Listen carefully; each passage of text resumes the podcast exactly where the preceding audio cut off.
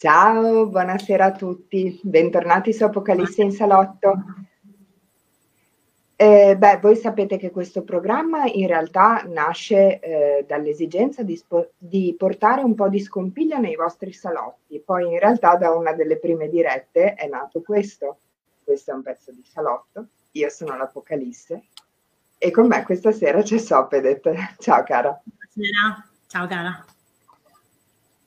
Allora, questa sera ci siamo riunite per parlarvi del significato misterico dei geroglifici e di qualche riflessione sul nuovo libro di Sopedet che è Divinare con i geroglifici egizi, edizioni Armenia.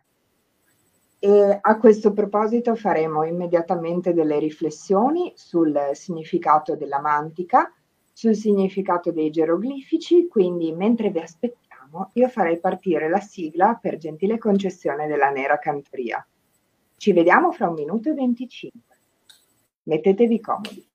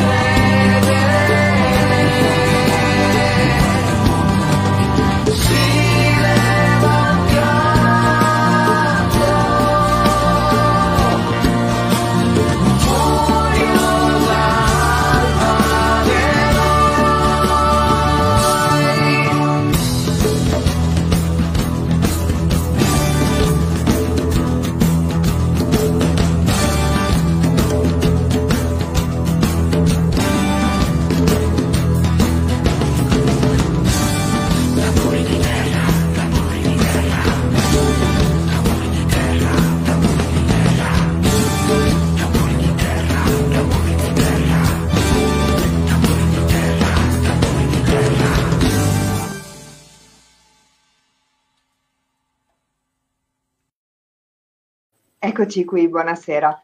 Vi vedo già connessi, vedo anche Fabio. Ciao Fabio. E ciao, senti, cara Sopedet. Eccomi. Eccoci. Allora, senti un po', vuoi dire, tanti ti conoscono già perché non è la prima ospitata che fai da me.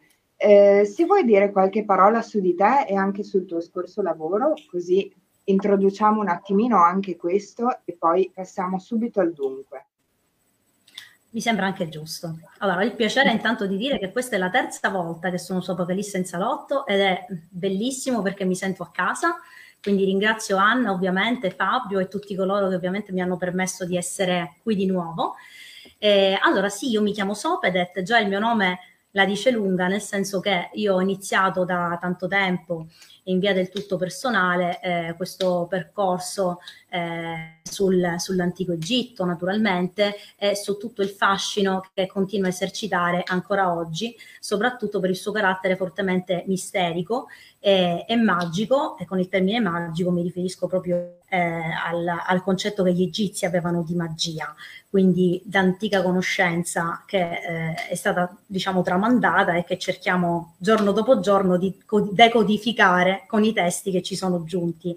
E così facendo, diciamo, ho intrapreso questo percorso che mi ha portato a fare, oltre che dello studio, delle considerazioni personali che mi hanno portato a scrivere il mio primo libro, che si chiama Magia ed elementi nell'antico Egitto, dove ho dedicato proprio il libro ai protagonisti, che sono gli elementi naturali e che dominano il paesaggio egiziano, e non solo il paesaggio, e adesso mi ritrovo direttamente di fronte alla lingua che gli egiziani antichi utilizzavano, quindi i geroglifici, soffermandomi non tanto da un punto di vista prettamente linguistico, ma da un punto di vista proprio misterico, cioè cosa si cela dietro questo linguaggio, che non era solo utilizzato per esprimere dei concetti, ma questo lo posso dire in tranquillità, sappiamo che racchiudeva tutto l'universo egiziano, insieme a concetti che sono molto più profondi rispetto a quella che poi è l'immagine che noi ci ritroviamo a guardare osservando i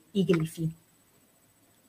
Sì, perché in effetti se voi guardate sullo sfondo ho messo un bel muro di geroglifici e come voi potete vedere si tratta di una scrittura eminentemente ideografica che è proprio a cavallo fra quello che potrebbe essere il pittogramma e una scrittura in realtà fonetica che viene dopo. Adesso Sopedet ci inquadrerà meglio la differenza fra geroglifico, ieratico ed emotico, giusto? Eh sì, certo. E... a questo proposito io ho scritto qualche riflessione pochi giorni fa che se volete potete leggere sia nel blog di Apocalisse in Salotto sia anche nella pagina Facebook riguardo al linguaggio simbolico, ossia noi oggi siamo abituati a un tipo di scrittura fonetica, ossia una scrittura che tramite lettere che sono collegate a suoni esprime alla fine una parola, una frase, un concetto che si sviluppa attorno al suono, ok? Le lettere sono suoni. In realtà più andiamo indietro nel tempo e verso la nascita della scrittura e meno la scrittura risulta legata al dato linguistico fonetico, all'emissione di suono, e più risulta legata a concetti che vengono resi tramite immagini. Ne abbiamo un esempio anche negli ideogrammi cinesi, ma ne abbiamo l'esempio principe è quello dei geroglifici. I geroglifici sono apertamente dei pittogrammi, degli ideogrammi, nel senso che prima ancora di esprimere suoni esprimono concetti figurati. Questo è il motivo per cui, ne parlavamo dietro le quinte, il geroglifico è una scrittura che si presta particolarmente a enunciare concetti di carattere metafisico. Vuoi approfondire un po' questa cosa? Certo, diciamo che se vogliamo fare un discorso molto generico sull'evoluzione del linguaggio, diciamo che anche prima che ci fosse un vero e proprio linguaggio, cosa c'era nelle grotte diciamo dell'uomo antico? C'erano le pitture rupestri, quindi diciamo che l'immagine è sempre stata la rappresentazione più chiara perché concretamente esprime ciò che ci vuole far vedere e quindi è normale che le prime forme di scrittura fossero soprattutto degli ideogrammi, quindi diciamo il geroglifico in modo particolare effettivamente ci fa vedere proprio che possono essere animali, cose, quindi è molto molto figurativa come scrittura e suppongo che come tutte le forme di scrittura sia nata per le esigenze, chiaramente bisognava sapere quanta roba c'era, non so, in magazzino e allora bisognava quantificarla, quindi nasce per delle esigenze ben precise, ma di fatto poi la lingua proprio geroglifica in senso stretto è stata attribuita soprattutto a degli scopi misterici o comunque magici, basti pensare dove l'abbiamo ritrovata e con quali traduzioni, con quali significati, quindi per esempio, giusto per citare, i testi delle piramidi in primis naturalmente, che sono quelli più antichi, poi passiamo anche ai testi dei sarcofagi per esempio e così via.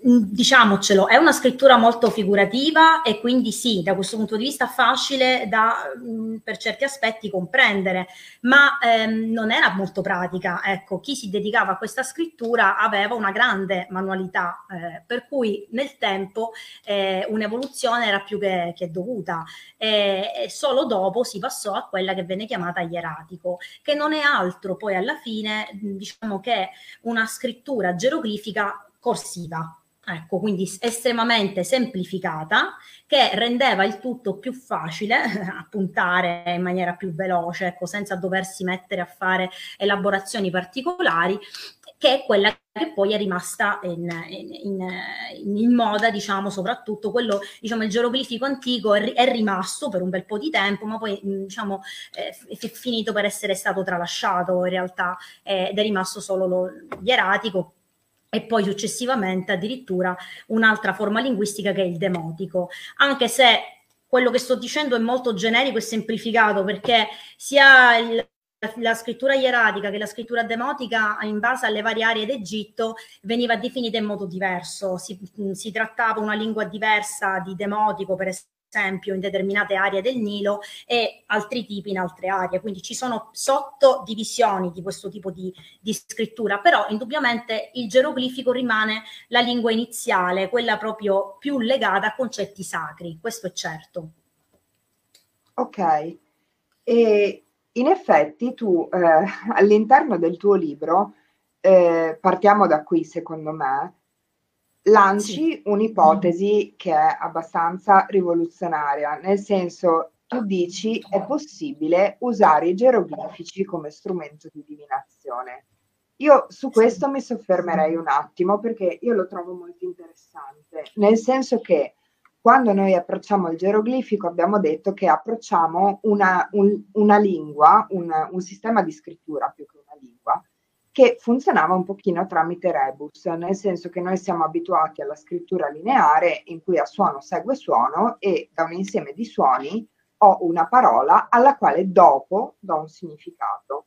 In geroglifico la cosa non funziona così, nel senso che la parola in geroglifico è un rebus di vari simboli che tramite il loro significato singolo mi vanno a formare un significato collettivo che è la parola risultante. Giusto? Funziona così? Sì, ci sono dei simboli che hanno un significato già stabilito in realtà e che poi a sua volta racchiude dei concetti più profondi, ora faremo magari qualche esempio, così come ci sono delle parole che si formano dall'insieme di più geroglifici. Ci sono entrambe le situazioni, diciamo così.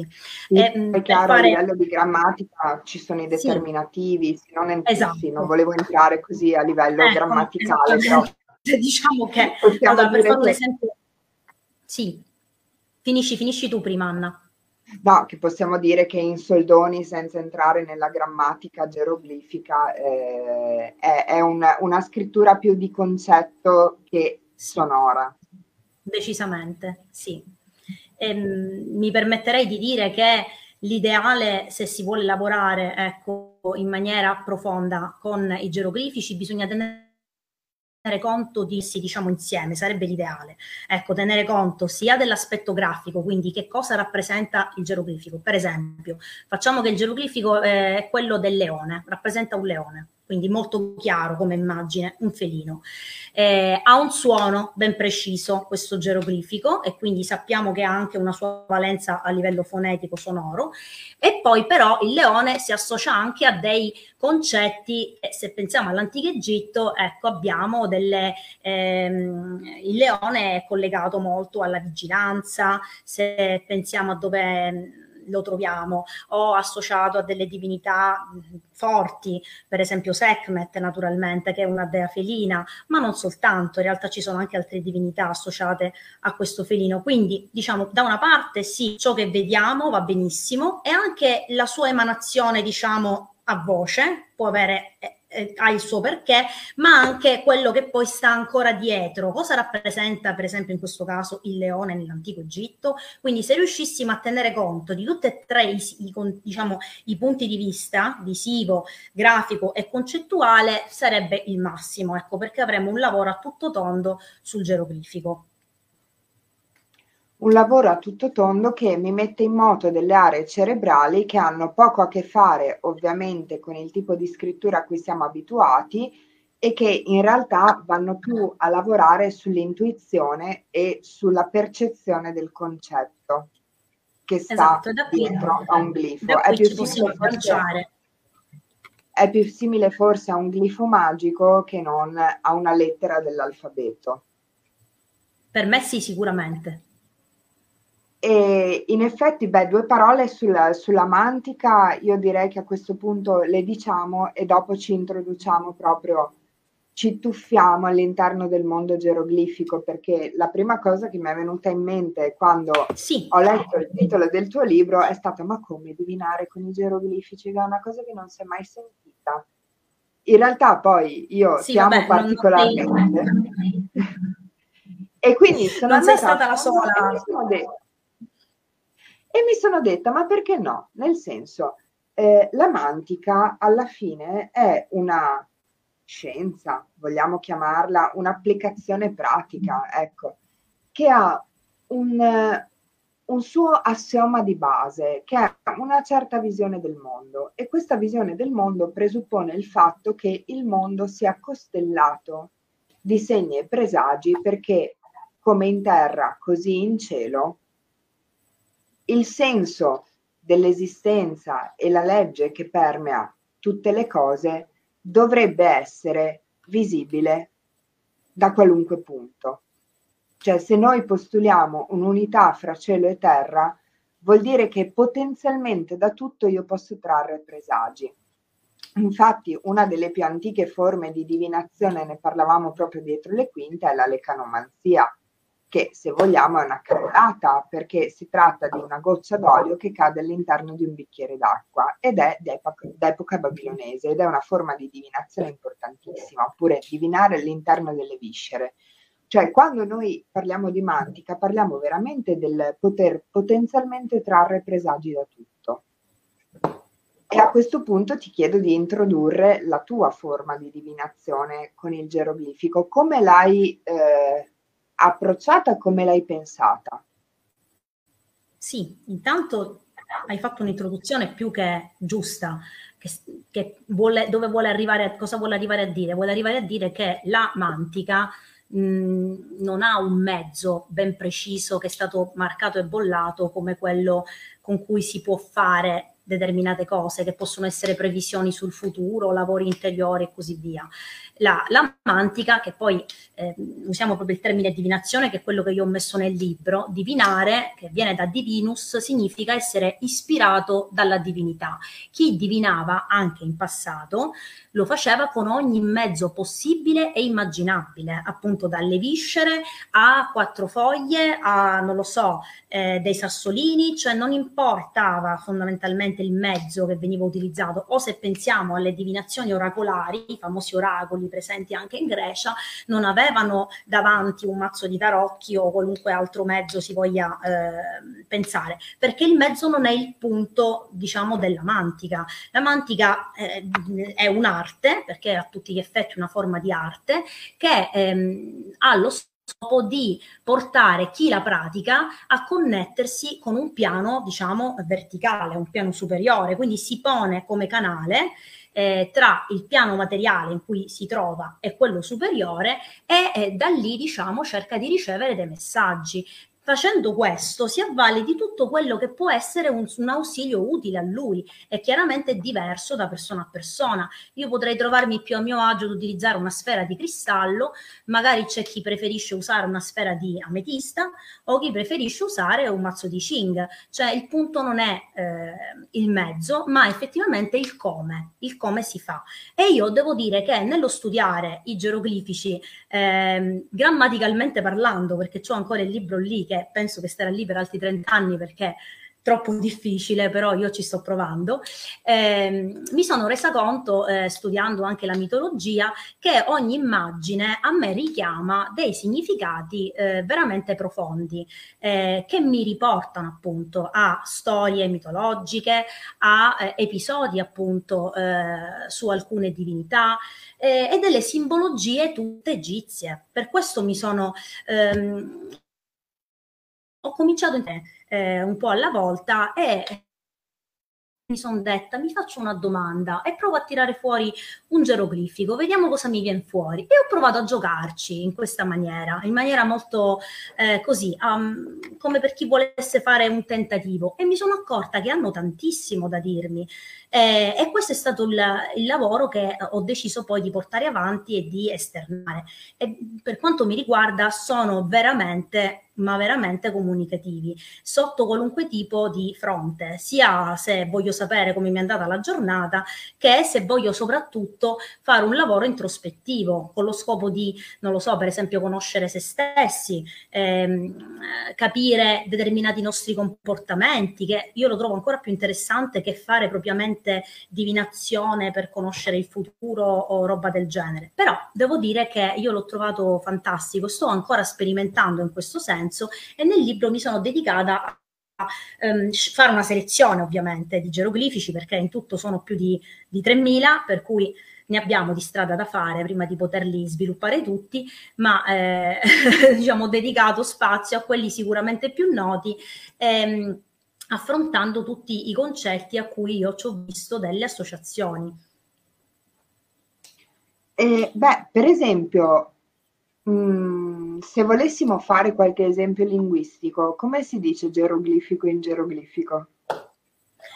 Questo già la dice lunga, perché geroglifico in geroglifico, adesso io non ho qui la scritta esatta, però sono due geroglifici, uno è un bastone e accanto c'è una bandierina proprio. Questa bandierina rappresenta gli dei solitamente, infatti viene pronunciata Neger, che è proprio Dio, e si pronuncia Megiu Negeru. Letteralmente sarebbero le parole degli dei, ma per essere più letterali, il bastone proprio, il bastone degli dei, cioè i geroglifici sono un bastone al quale appoggiarsi, un bastone che ci possa sostenere. Come possono le parole essere un bastone? E questo è molto interessante, perché se noi pensiamo, appunto, questi sono i ragionamenti che io ho fatto e che porto anche qua, così vediamo se, non so, mi giudicate un po' così. Ma se noi pensiamo al Libro dei Morti, che un libro poi di fatto non è, ma è un formulario costante, dove il defunto si trova ad affrontare l'oltretomba, determinate regioni che deve superare, demoni o comunque animali velenosi che possono essere scorpioni o serpenti. Come supera tutte queste peripezie il defunto? Le supera conoscendo le giuste formule, conoscendo le giuste parole. Se il defunto queste parole non le conosce, non può varcare la regione dell'oltretomba, non può superare questi pericoli. Quindi la parola per l'egiziano non è solo aria che noi emettiamo, ma è potere, letteralmente ha una sua manifestazione concreta nella realtà. D'altronde gli egiziani utilizzano spesso, alla fine di tutte le varie stele che si possono riscontrare in Egitto, la parola giustificato o essere giusto di voce. Anche questo ha un senso. Essere giusti di voce significa conoscere le giuste formule, saperle utilizzare, impiegarle per la propria salvezza e per il proprio sostegno. Quindi, come vedete, non è scontato dire il bastone degli dei, ma ha una sua valenza, è un significato profondissimo che poi sta alla base anche della stessa magia egiziana, della stessa Eka. E Eka come si scrive? Eka si scrive con un intreccio, è proprio un intreccio, ve lo faccio vedere, scusate. Allora, c'è questo simbolo qui, eccolo, accanto c'è un simbolo che tutti conoscono, io non c'ho qui, che è questo qua, il Ka, le mani rivolte verso il cielo, per intenderci, ok? E poi alla fine c'è un papiro sigillato, chiuso. E questo intreccio qua, se vogliamo passarci un po' il tempo e fare un lavoro tutti insieme, non so a voi cosa rappresenta, però per gli egiziani rappresenta letteralmente sì, un intreccio oppure uno stoppino. In ogni caso sembra il sigillo di Vassago. Non lo conosco questo sigillo, sono sincera. Tu, Anna, lo conosci? Sì. Io forse lo conosco, ma non so che si chiama così. In ogni caso, questo intreccio qui, che sia uno stoppino, qualunque altra cosa possa essere un pezzo di stoffa, è una materia prima, è qualcosa con cui noi possiamo materialmente lavorare. Non so, se è un filo di stoffa possiamo realizzare un tessuto, se invece è uno stoppino possiamo accendere una candela. Quindi è una materia prima che noi con le nostre mani, cioè noi concretamente, dobbiamo lavorare. E questo qui viene associato però all'uso della nostra energia, all'uso del nostro Ka. Senza il nostro Ka noi non possiamo fare nessun tipo di lavoro. Quindi fare un lavoro con le nostre mani, incanalando la nostra energia. Questo per loro è la rappresentazione della magia, che è una conoscenza misterica, perché accanto, come vi dicevo, c'è il determinativo del papiro chiuso, sigillato. Quindi la conoscenza deve essere custodita, preservata. Questo è un concetto che va oltre in realtà gli egizi, si sa. Quindi Eka, associata alla parola, è il potere della parola che ha una sua vibrazione, che non è altro che un'emanazione che viene dall'interno, ma questa emanazione, una volta che viene fuori, diciamo, dalla nostra bocca, si rende concreta, si rende manifesta e ha una sua, come dire, una sua realizzazione. Quindi non è solo un'emissione di aria quella che avviene, ma è un vero e proprio, una vera e propria traduzione di pensiero in azione, in altre parole. In effetti io qui stavo rileggendo una frase del tuo libro che mi è piaciuta molto. È la mente, questo grande universo, ancora quasi del tutto inesplorato, a creare il pensiero, che a sua volta può essere animato dalla nostra energia. Alla luce di ciò, se il pensiero è il potenziale contenuto nella nostra mente, la vibrazione scaturita dal suono che produciamo non è che la sua realizzazione nel mondo esterno. Ciò che emaniamo mentre parliamo non è solo un'emissione di aria, ma è un atto creativo della realtà che ci circonda. Ecco, secondo me questi qua sono sicuramente concetti sui quali riflettere, perché parlavamo prima del triplice significato, no? Che tu attribuisci, che in generale ha ogni geroglifico. E quindi nel momento in cui noi andiamo ad esplorare un simbolo geroglifico, e tu qui ne esplori parecchi perché mi pare che siano 56 ai quali tu attribuisci significati che vanno veramente oltre la mera traduzione. Infatti dopo voglio chiederti una cosa anche su tutte le vie e su tutte le suddivisioni di questi geroglifici che tu fai. Ma nel momento in cui noi andiamo ad esplorare uno di questi geroglifici, noi in realtà ci incamminiamo lungo un viaggio che ci coinvolge anche a livello sensoriale, percettivo e intuitivo da più punti di vista. E questa è un'operazione che ci porta ad esplorare le nostre stesse potenzialità in un certo senso. E ci porta a spaziare all'interno di noi stessi, a usare nuove vie della conoscenza. Era proprio questo il significato che io volevo dare al libro, ma anche e soprattutto a questo lavoro che io ho svolto individualmente, ed è quello che io ho trovato. Sicuramente se li prendessimo tutti troveremmo molti altri significati che non sono solo... sono intuitivi, ma inevitabilmente portano anche delle grandi comprensioni che in un certo senso non sapevamo di avere. In questo senso i geroglifici sono dei veri e propri maestri, sono delle porte di comprensione, e non utilizzo a caso il termine porta di comprensione. Questa non è una mia scelta, questo l'ho letto in un libro di Atum, dove definisce delle vere e proprie porte di accesso ad altri mondi, secondo lei in particolare ai mondi stellari, che poi sono quelli da cui nascono i primi culti legati alle stelle. Le definisce proprio delle porte, e io sono pienamente d'accordo con questa accezione sulla base di quella che poi è la mia esperienza personale. Se vuoi, Anna, posso anche leggerlo, perché ce l'ho qui, mi pare la citazione è molto, molto bella, io la trovo bellissima, eccola qua. La scrittura geroglifica è simbolica. Ogni geroglifico è un simbolo connesso alle radici della creazione ed è un'entità viva. Ogni simbolo è un'onda di forma particolare. Noi possiamo, con l'uso dei simboli, allargare ed espandere la nostra coscienza fino ad arrivare alla totalità della percezione e dei limiti delle possibilità umane. Per cui, detto questo, più chiaro di così, almeno secondo me, era proprio il significato che io ho riscontrato e che magari adesso potremmo approfondire. Sì, come no? Vai pure. Allora, per esempio, dimmi un geroglifico, lo scelgo io. Ne prendiamo uno magari noto. Sì, ne prendiamo uno famoso, ecco, così Eccolo qua. Questo penso che lo conoscano tutti, per cui, ecco, tra parentesi, una cosa che tutti sanno, perché sin dai tempi più antichi facevano, questo lo sappiamo per certo, alcuni geroglifici erano utilizzati come talismani.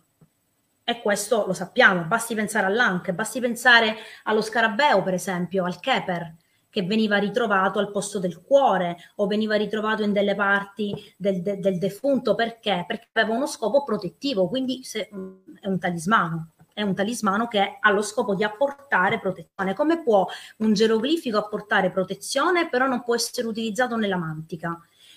Il principio è lo stesso. Se il geroglifico ha una sua emanazione, come dice Atum Veggi, ha una sua vibrazione con una forma ben precisa. Ogni geroglifico ha una forma diversa e ha una diversa vibrazione. Lo scopo del talismano è quello di apportare su di sé determinate energie. Allora io mi metto al collo una collana con il simbolo Ankh perché desidero che questo simbolo trasmetta le sue vibrazioni su di me, sulle mie frequenze, che possa alterare in qualche modo le mie frequenze e portare protezione, vita, prosperità e tutti quelli che sono i significati legati in questo caso all'Ankh. Quindi, come vedete, quello che voglio dire è che i geroglifici non si devono usare necessariamente per fare mantica, ma si possono utilizzare in svariati modi, svariatissimi modi. Si possono imprimere su una foglia di giunco, per esempio, facevano, e mettercela sotto il cuscino e magari sognare qualcosa che noi chiediamo, che vogliamo sapere. È una forma di divinazione. Insomma, noi possiamo, come dire, desiderare la loro vibrazione imprimendoli nella nostra mente, ripetendo il loro suono, facendone appunto un talismano o un amuleto a seconda di quello che ci serve. Quindi, come vedete, sono incredibilmente malleabili, ma perché? In virtù del fatto che hanno una loro vibrazione. Questo simbolo qui è un simbolo famosissimo. Leggo il commento. Gli egiziani credevano nell'animazione sospesa, visto il culto sacro della morte che avevano con il procedimento dell'imbalsamazione dei faraoni. Animazione sospesa, che cosa intendi? Cioè che quando si muore loro vedono, cioè vedono praticamente il proprio corpo sospeso, vedono la propria essenza? Non so se tu hai capito la domanda, perché io non ce l'ho chiara. Animazione sospesa sfugge anche a me.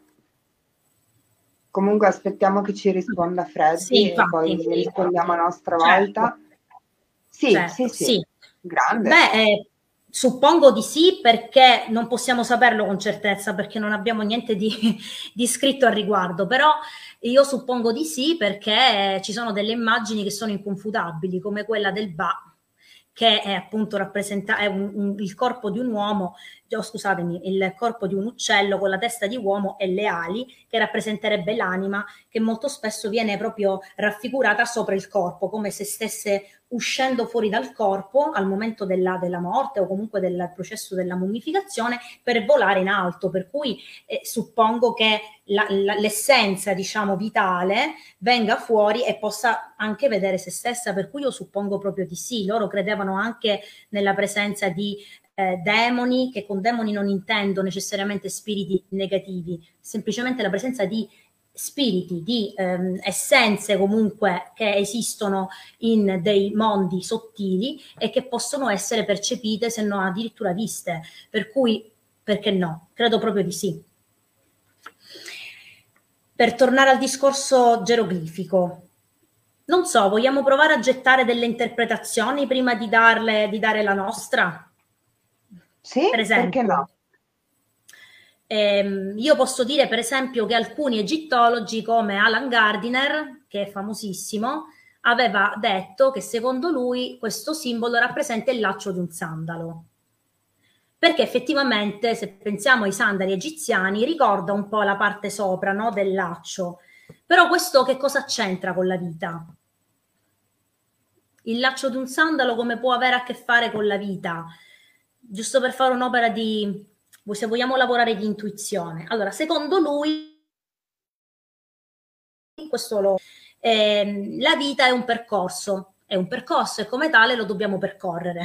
Quindi per percorrerlo sarà bene che abbiamo le, diciamo, i nostri piedi e i nostri sandali ben allacciati per arrivare lontano e per camminare comodamente. Quindi, diciamo, ha utilizzato una metafora con cui secondo lui gli egiziani volevano identificare la parola vita, quindi un percorso, il più lungo possibile si spera, che può essere fatto solo se i piedi sono ben saldi e ben, diciamo, equipaggiati per il cammino.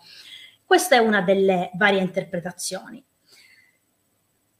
Un'altra interpretazione ce l'ha data Howard Carter, sempre un altro egittologo, che ci dice che questa è un po' pesante, non so se dirla, vabbè la posso dire, dai, non c'è niente di male. Secondo lui questo simbolo è l'unione di due simboli, cioè è l'unione dei genitali maschili e i genitali femminili. In altre parole, rappresenterebbe l'utero della donna, il cerchio qua sopra, e diciamo, come dire, lo sperma che raggiunge l'ovulo, quindi l'unione, la fecondazione in altre parole. Però anche questa, sebbene sia molto diversa dal laccio del sandalo, comunque rappresenta sempre la vita, rappresenta sempre il perpetuarsi dell'esistenza. Quindi vediamo anche come diverse interpretazioni alla fine in qualche modo coincidono, hanno sempre dei punti in comune.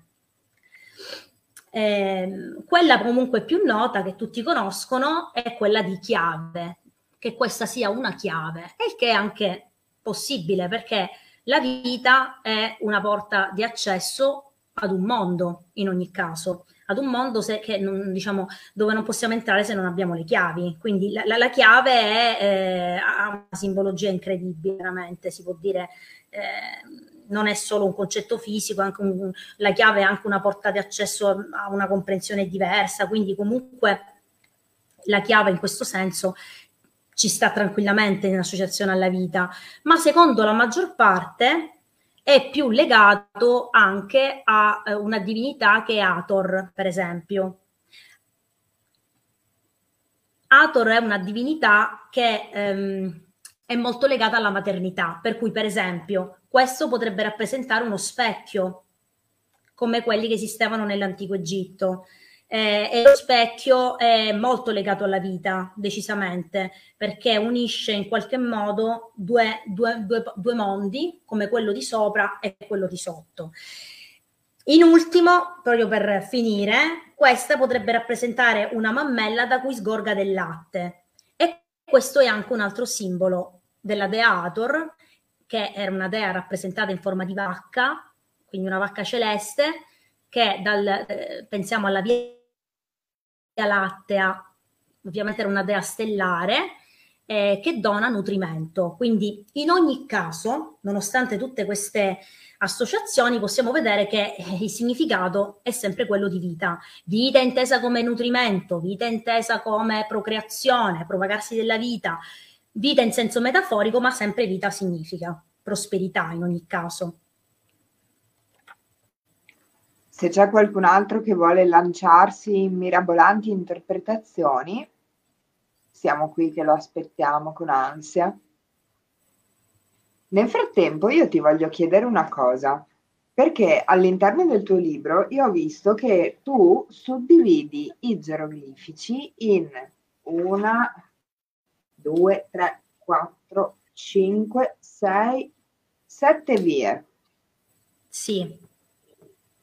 Che sono la via celeste, all'interno della quale abbiamo 4 geroglifici, la via della luce, in cui ne abbiamo un sacco, la via di Maat, all'interno della quale ne abbiamo altrettanti, la via dell'acqua, i geroglifici del quintuplice bacio, la via del fuoco e la via della terra. Questa suddivisione?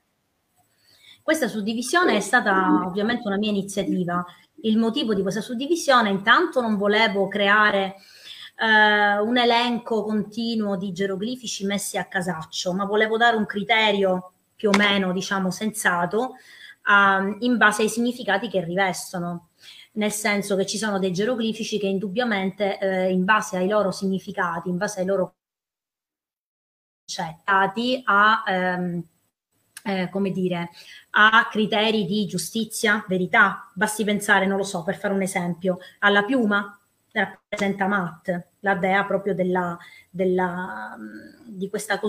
questo equilibrio cosmologico universale, e quindi diciamo ho voluto fare questo tipo di distinzione proprio per dare un minimo di differenziazione, così come la via del fuoco è stata scelta per rappresentare degli animali, per esempio come l'asino, come anche appunto i leoni, che sono più associati a questo elemento. Stessa cosa ovviamente vale per l'aria, la terra e per l'acqua. Per l'acqua in particolare poi mi sono dedicata molto, soprattutto perché ci sono moltissimi geroglifici legati all'acqua, perché l'acqua è un elemento che nell'antico Egitto riveste una marea di simbologie.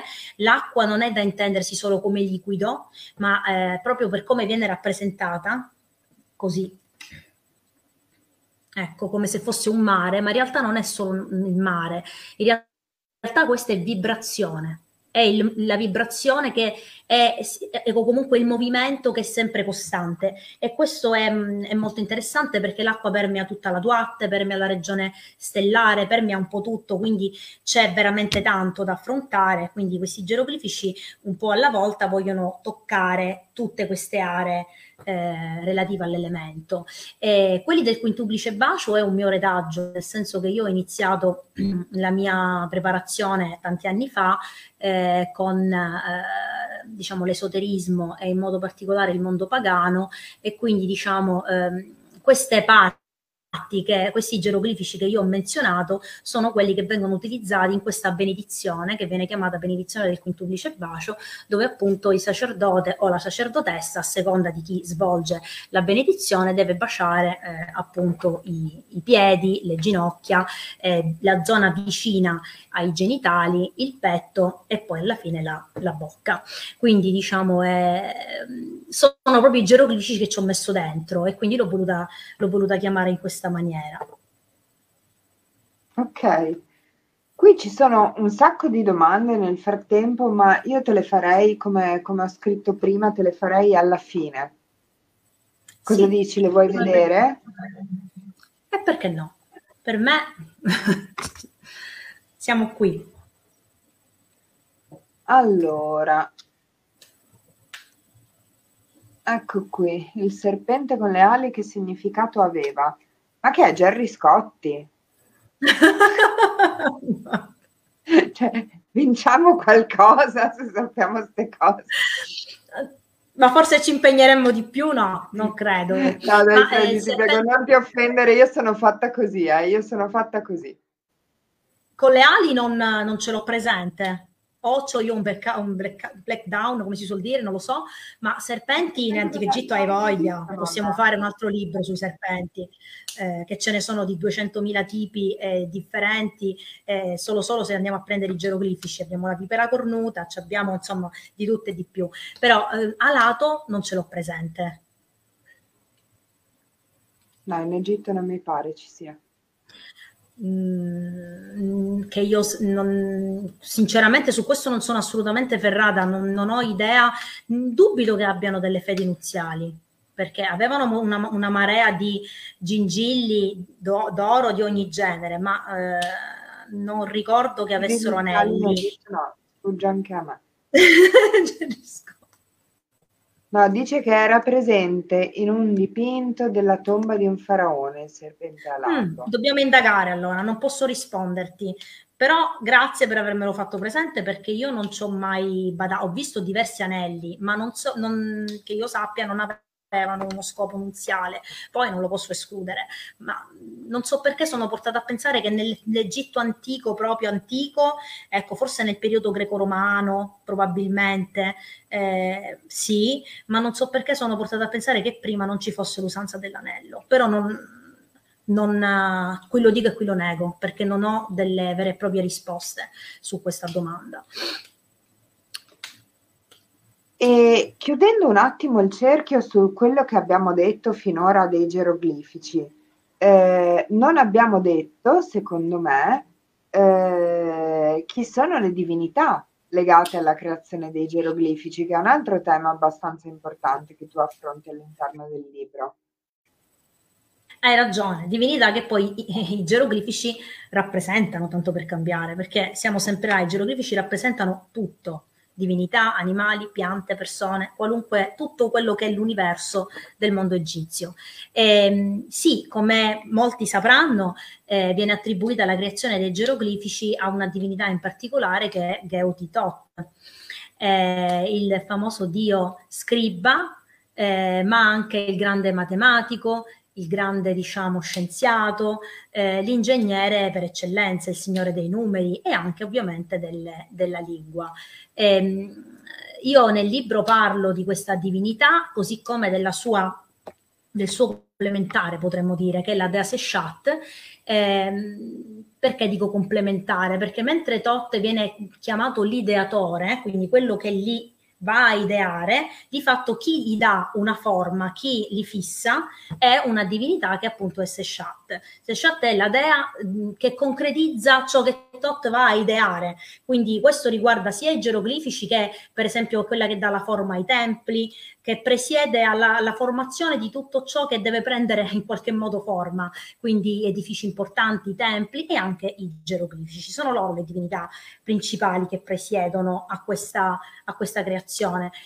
Io ne parlo perché secondo me può essere interessante per chi vuol fare un percorso di ricerca profonda, anche provare a instaurare, tra virgolette, un legame, una connessione anche con questo tipo di divinità. Che cosa intendo con connessione? Intanto fare delle ricerche approfondite, sapere chi è per esempio Thoth, conoscerne magari la mitologia, quali sono le sue associazioni. Per esempio Thoth è una divinità lunare e Seshat è una divinità stellare, quindi è molto interessante sapere un po' qual è la sua storia, per quello che ci è permesso sapere, che ruolo ha all'interno della mitologia egizia, soprattutto per quello che riguarda la scansione del tempo. Non a caso è una divinità lunare.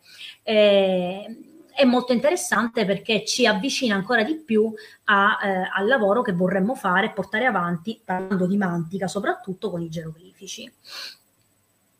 Mi piace molto questa interconnessione fra il creatore della scrittura e la dea che presiede alle misurazioni.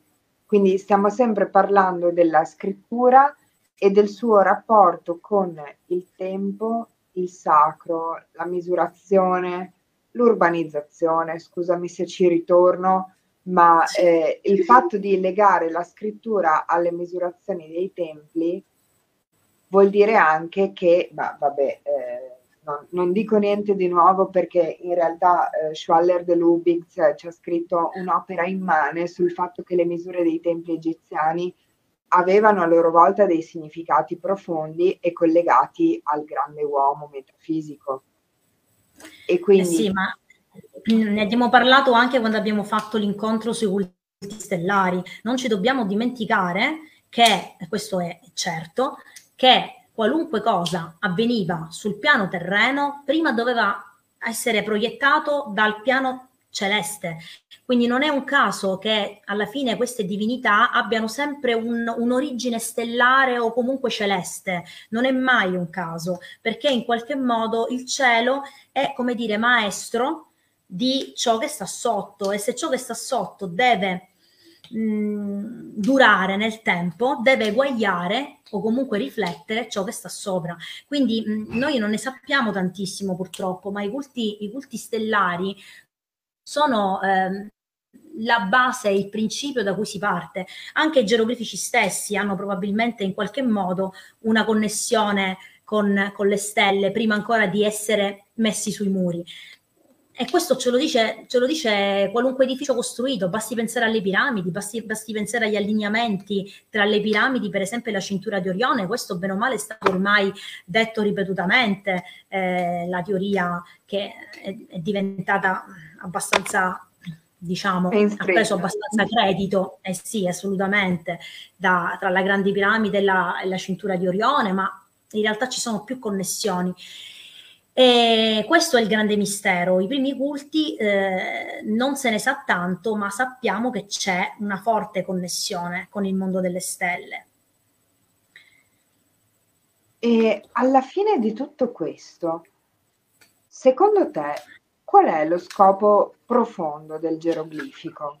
Al di là delle sue interpretazioni di carattere, sì, insomma, strettamente grammaticale o della ricerca linguistica, delle traduzioni che possono essere fatte oggi con la mentalità di oggi, ma secondo te lo scopo del geroglifico qual è? Per quanto mi riguarda, lo scopo del geroglifico è anche lo scopo che l'uomo moderno, antico, si proponeva, nel senso che noi nasciamo da un'origine e da quest'origine poi il tutto si va a propagare, la vita si propaga nel tempo, eccetera. Però, come dire, sin dai tempi più antichi l'uomo, il filosofo, chi va un po' a ricercare sui significati della vita, indaga sul fatto che noi ci siamo in qualche modo scissi dall'uno, da questa visione unitaria che inizialmente doveva esserci, e successivamente quindi c'è sempre stata la tendenza da parte dell'uomo di farsi domande e di avere il desiderio di ritornare a quest'origine, a questa fonte primigenia.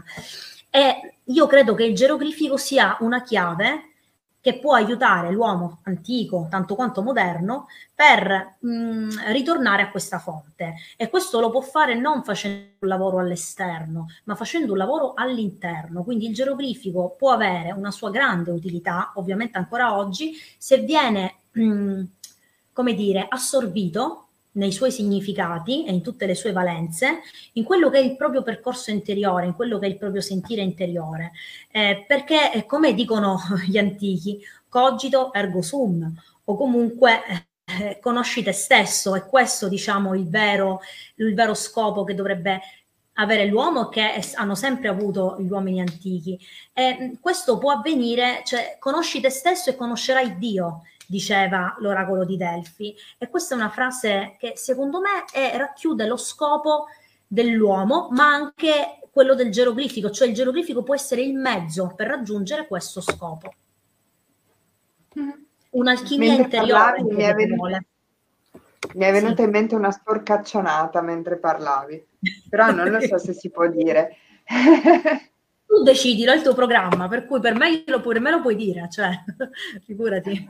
Diciamo che mi sono immaginata questo Atum, questa collina, no? Che sappiamo che poi crea tutto attraverso un atto, chiamiamolo di autocreazione, e come se il geroglifico fossero un po', passami il termine, gli spermatozoidi Atum, in cui lui dissemina di un senso il creato.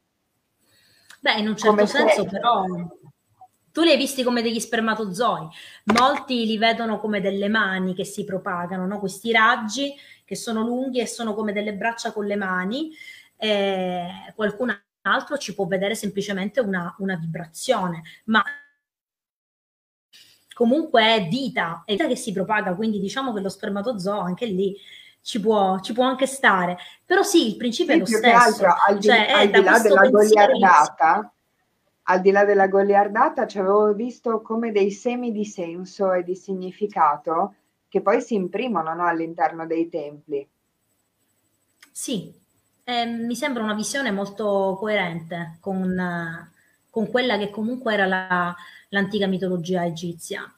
Effettivamente Aton che spunta da questa montagna è proprio la creazione, ed è da lui che parte tutto, o se vogliamo poi in altre versioni da Ra, e dalla sua emanazione, che è appunto il geroglifico della bocca, che è l'emanazione di un suono da cui poi si innescano tanti echi, tanti altri suoni, e vanno a propagarsi. Per questo, se non ricordo male, nel libro, che poi quando lo scrivi non ti ricordi neanche più quello che scrivi, avevo detto che l'universo è una propagazione di suoni che crea delle sinfonie, ed è così, perché in base alla mitologia noi sappiamo che tutto nasce prima da un pensiero e poi da una propagazione sotto forma di suono. Quindi la vogliamo vedere come una vibrazione, la vogliamo vedere come lo sperma, appunto, che tanti semi che si piantano, assolutamente sì, l'immagine è corretta in ogni caso. Ti ringrazio per aver salvato la mia sporcaccionata. Per la tua sporcaccionata. A questo punto ci sono delle altre domande, aspetta. Oh, ecco, facciamo le ultime 2 o 3, se ne avete ancora, scrivete pure. Che differenza c'è fra i geroglifici e gli ideogrammi? Esiste una similitudine fra queste due culture, antico Egitto e Cina? Questa è una domanda molto interessante. Prima. Beh sì, allora ovviamente si tratta in entrambi i casi di ideogrammi, quindi come dice la parola stesso esprimono delle immagini prima ancora che dei suoni. Ovviamente io non sono ferrata nel cinese, né tantomeno nel cinese antico, però ecco, tempo fa avevo provato così a spulciare e per esempio avevo notato che, se non ricordo male, c'era qualcosa tipo, vediamo se c'è un foglio bianco qua per far capire un po' il concetto, c'era un simbolo tipo questo, una roba del genere così, che doveva rappresentare un uomo, e poi a un certo punto c'era questo sotto messo, una linea messa sotto, che voleva dire umanità, e se poi ci mettevi un'altra linea sopra voleva dire, se non sbaglio, cielo. Quindi questo che cosa significa? Non sto andando a fare lezioni di cinese perché io non lo mastico proprio, zero totale, però concettualmente ha una sua connessione a livello, diciamo, linguistica, sì, perché è sempre un ideogramma, quindi anche lì lavoriamo per concetti, oltre che per grafia, chiaramente. Però a livello culturale, se ci sia stato un rapporto tra la Cina e l'Egitto, onestamente non lo so. Mi viene da dire di no perché sono abbastanza distanti fra loro, ma non lo possiamo dare per scontato, ovviamente. Bene, mi pare che abbiamo esaurito le domande. Che okay. Comunque stasera ho visto parecchia partecipazione, quindi è un buon segno e mi sa che l'argomento interessava. Io ricordo che Sopedet è l'autrice del libro, non abbiamo fatto una vera e propria presentazione perché voi sapete che questo in realtà è un programma di chiacchiere, però facciamo la marchetta finale.